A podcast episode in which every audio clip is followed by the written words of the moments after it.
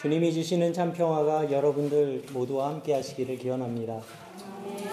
어, 오늘은 어, 성령 강림절이고 또 우리 교회에서는 어, 세 명의 어린이와 또 우리 한 분의 성도님이 어, 주님의 자녀가 된 표로 세례를 받는 세례식이 거행되는 주일이 되겠습니다. 우리가 가지고 있는 이 성경에는 어, 성경은 두 부분으로 어, 되어 있습니다. 어, 구약과 신약 성경으로 이렇게 되어 있습니다. 구약은 그 오래된 약속이라는 뜻이고 신약은 새로운 약속이다 이런 뜻입니다. 그런데 이 오래된 약속과 이 새로운 약속의 그 사이에는 시간의 간격이 있습니다. 어, 이 기간은 어, 구약 성경의 그 마지막 책인 어, 말라기지요. 말라기. 말라기에서부터 신약 성경의 첫 번째 책인 마태복음까지 어, 그 시기를 말하는데 어, 이 사이에 약 한 400년의 그 시간이 예, 있었습니다. 그래서 그 신학에서는 이 시간을 일컬어서 신구약 중간 시대다 이렇게 이야기를 합니다. 그리고 이 기간에 이 400여 년 동안 기간에 어떤 일이 있었는지는 성경에는 기록되어 있지 않습니다. 어, 그렇지만 어, 이 시기에는 분명히 이스라엘의 역사는 계속되었고 또 고대 근동 지역이라고 하는 이 지역에서는 어, 이 시기에 그 헬레니즘 문화가 매우 융성하던 그러한 시기였습니다. 그리고 이스라엘 내부에서는 어, 이 헬레니즘 문화의 그런 어떤 종교적인 영향에서 유대교를 지켜내기 위한 많은 노력과 저항이 일어났던 시기이기도 합니다. 그리고 이 기간에 어, 유대교 신앙에 영향을 끼치는 아주 몇 가지 결정적인 변화를 겪게 됩니다. 어, 여러분들에게는 굉장히 생소한 이름이겠습니다만은 마카비라고 하는 한 어, 가문이 어, 유대 유대교에 그 등장을 해서 어, 이 유대 지역, 지역에 아주 넓게 이렇게 퍼져가고 있는 어, 헬레니즘 문화에 아주 격렬하게 어, 저항하는 운동을 일으킵니다. 그래서 이 저항 운동과 함께 유대교의 변화가 나타나게 되는데 이때 나타난 변화의 가장 중요한 특징이 한 가지 있습니다. 이거는 신약 시대까지도 이어지는 중요한 특징인데 하나는 어, 그 그것이 뭐냐 하면 유대교가 성전 중심의 어, 유대교 종교에서 토라 중심의 종교로 넘어가게 된다는 점입니다. 그러니까 이 마카비 시대 이전만 해도 이 성전은 헬레니즘 문화의 방파제 역할을 하는 하나의 그 상징이었지만 이 시대 이후에는 유대교의 초점은 거룩한 토라, 그러니까 그 어, 모세의 율법을 중심으로 한 토라로 집중되기 시작합니다. 이것은 유대교가 성전 중심에서 토라 중심의 종교로 바뀌어가고 있다는 그러한 뜻입니다. 그래서 이 문서화된 어, 기록이 성전에서 드리는 예배를 대신하게 되고 또 어, 성전에서 이제 드리는 그 제사의 중심은 제사장이겠죠. 이 제사장 중심의 어, 종교에서 이 토라를 가르치는 랍비 중심으로 이전하게 되는 겁니다. 유대교라고 하는 종교의 성격이 이렇게 어, 바뀌어지게 되는 시기입니다. 이러한 변화는 어, 예수님이 어, 십자가에 달리신 이후에 주후 70년 어, 유대 전쟁으로 어, 예루살렘에 있는 성전이 완전히 파괴된 후에도 어, 유대교가 살아남을 수 있었던 그 이유를 설명해주는 역사적인 배경이 됩니다. 이때부터 유대교는 선, 성전 중심의 종교가 아니라 성서 중심의 종교가 되었다 하는 말씀입니다. 여기서 우리가 한 가지 주목할 것은 말라기에서 마태복음까지라고 부르는 이 상징적인 시대는 하나님의 직접적인 계시가 이스라엘 역사에서 사라진 시대다. 이렇게 말씀드릴 수가 있겠습니다. 무슨 연유에선지는 알수 없지만 하나님께서는 더 이상 이스라엘 백성들에게 말씀하지 않으시는 침묵의 시대가 시작된 겁니다. 그리고 오랜 시간이 지난 후에 이 같은 깊은 침묵을 깨뜨리는 하나의 소리가 등장합니다. 그 소리를 성경은 광야에서 외치는 소리라고 기록하고 있습니다. 그 소리를 외쳤던 사람은 메뚜기와 석청을 먹고 또 낙타 토롯을 입고 광야에서 살았습니다. 우리가 지금 그 사람의 모습을 상상해 본다면 어쩌면 그의 모습은 마치 광야에 살고 있는 한 광인의 모습으로 우리가 떠올려질 것입니다. 그는 이러한 척박한 광야에서 살면서 외로운 광야의 소리가 되었습니다. 그리고 그는 그 메마른 광야에서 세상을 향해 이렇게 외칩니다. 회개하라, 천국이 가까웠느니라.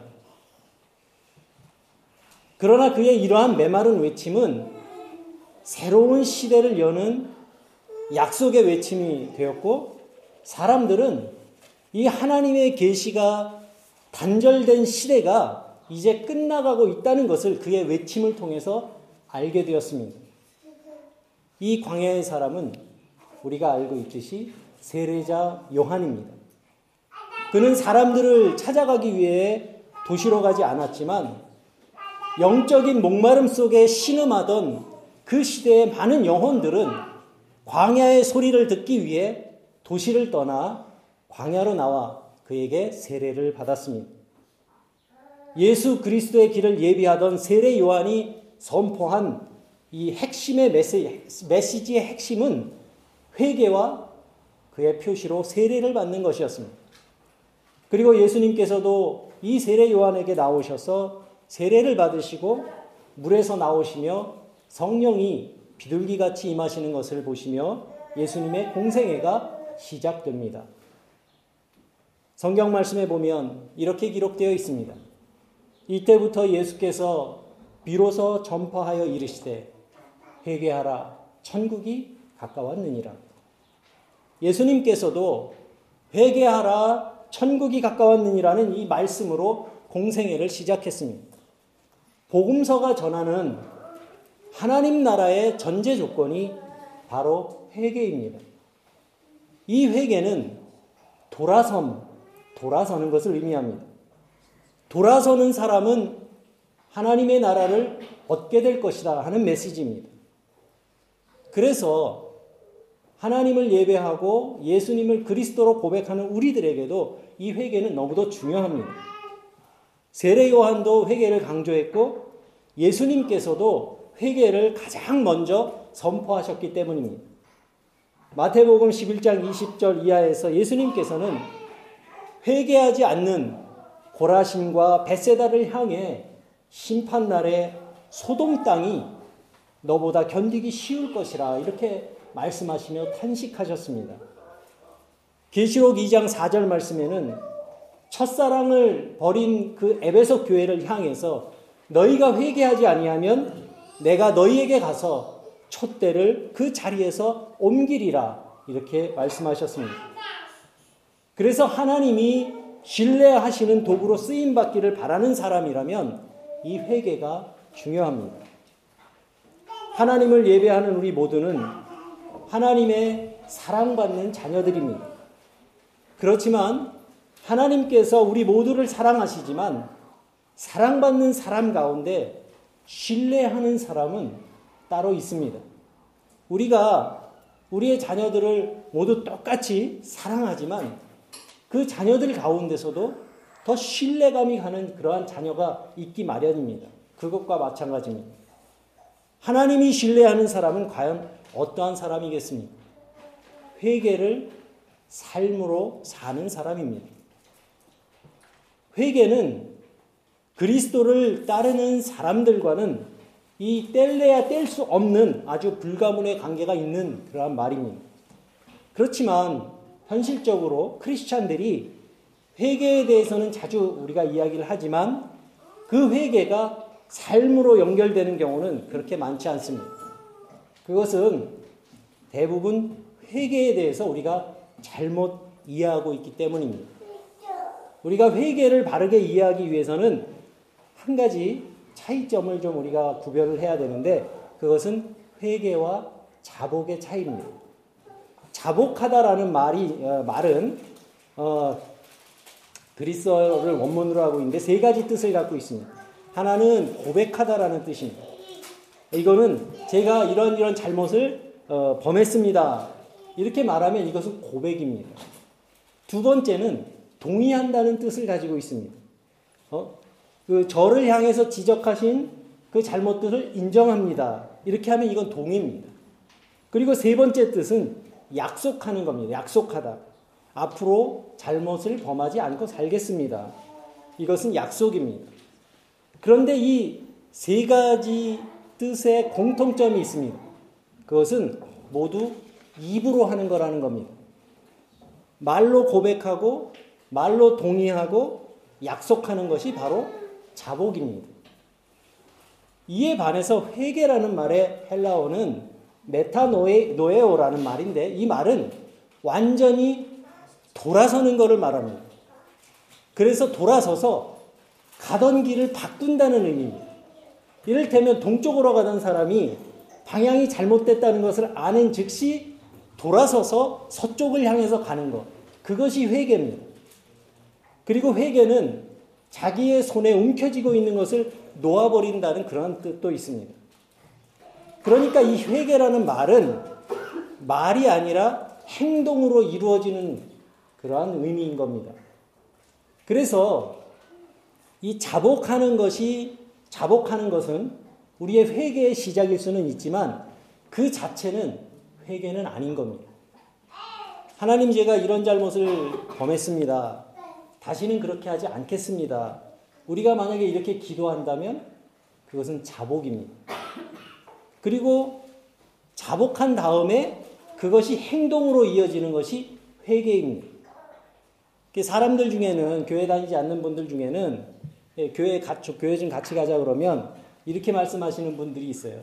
아유 저는 지은 죄가 많아서 교회에 못 가겠다 이렇게 말씀하시는 분들이 간혹 계시는데 이 말은 아, 난 때가 많아서 목욕탕에 못 가겠어요. 이 말하고 똑같은 말입니다. 이러한 경우는 자신이 죄인이라고 하는 것에는 동의하지만 죄에서 벗어난 삶을 살 생각은 없다는 말이, 말이, 예, 말이기도 합니다. 다시 말해서 자기가 죄인인 것은 인정하지만 돌이켜 회개할 마음은 없는 것입니다. 자복과 회개의 차이가 이렇습니다. 만약에 어떤 아이가 거짓말을 합니다. 그리고 그것이 잘못된 일이라는 것을 알고 엄마에게 그 잘못된 것을 고백하고 다음부터는 절대로 거짓말하지 않겠습니다. 이렇게 약속을 했습니다. 그런데 이 아이가 다음날 또 거짓말을 하면 이 아이는 자복은 했지만 회개는 안 한 겁니다. 행동이 달라지지 않았기 때문입니다. 그래서 진정한 회개는 지금까지 가던 길에서 돌아서는 겁니다. 그것이 회개입니다.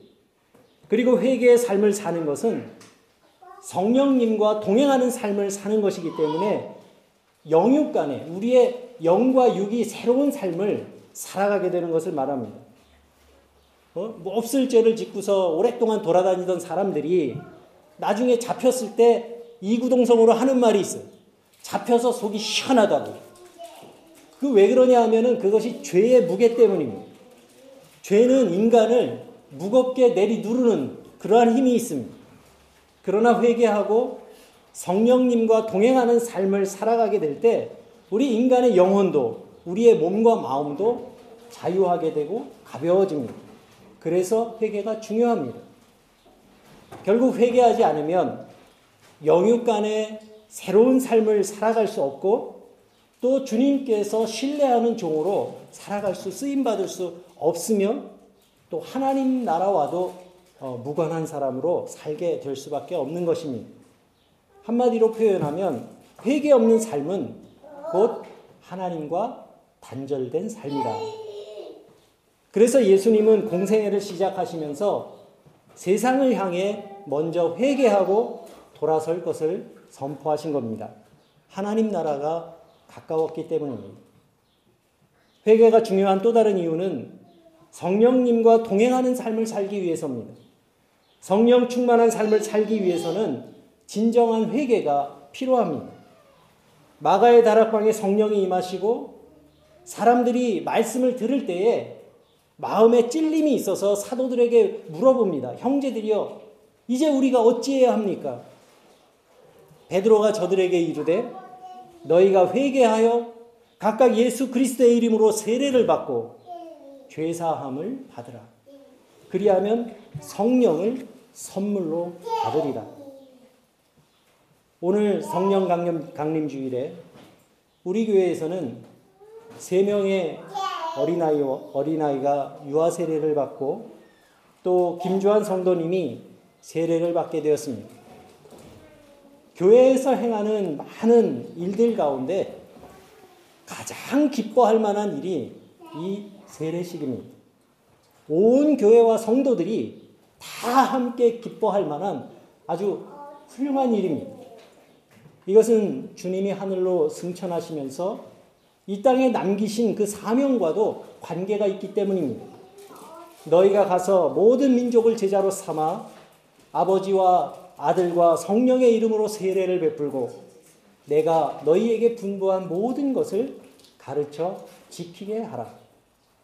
오늘 세례를 받는 세 명의 어린이들이 자라나면서 성령이 함께 하시는 하나님의 자녀로 성장해 가기를 축복합니다. 그리고 그 부모님과 가정이 더욱 화목하고 언제나 하나님의 돌보심과 인도하심이 날마다 더해지는 은총이 그 가정 가운데 임하시기를 바랍니다. 그리고 오늘 성년 세례를 받으시는 김주환 성도님도 세례를 통해서 옛사람은 그리스도와 함께 십자가에서 죽고 부활하신 주님과 함께 새로운 삶을 시작하게 되시기를 주님의 이름으로 축원합니다. 그리고 하나님 앞에서 온전히 살아가기 위해서 애쓰고 노력하면서 하나님이 신뢰하시는 귀한 축복의 자녀들이 되시기 바랍니다.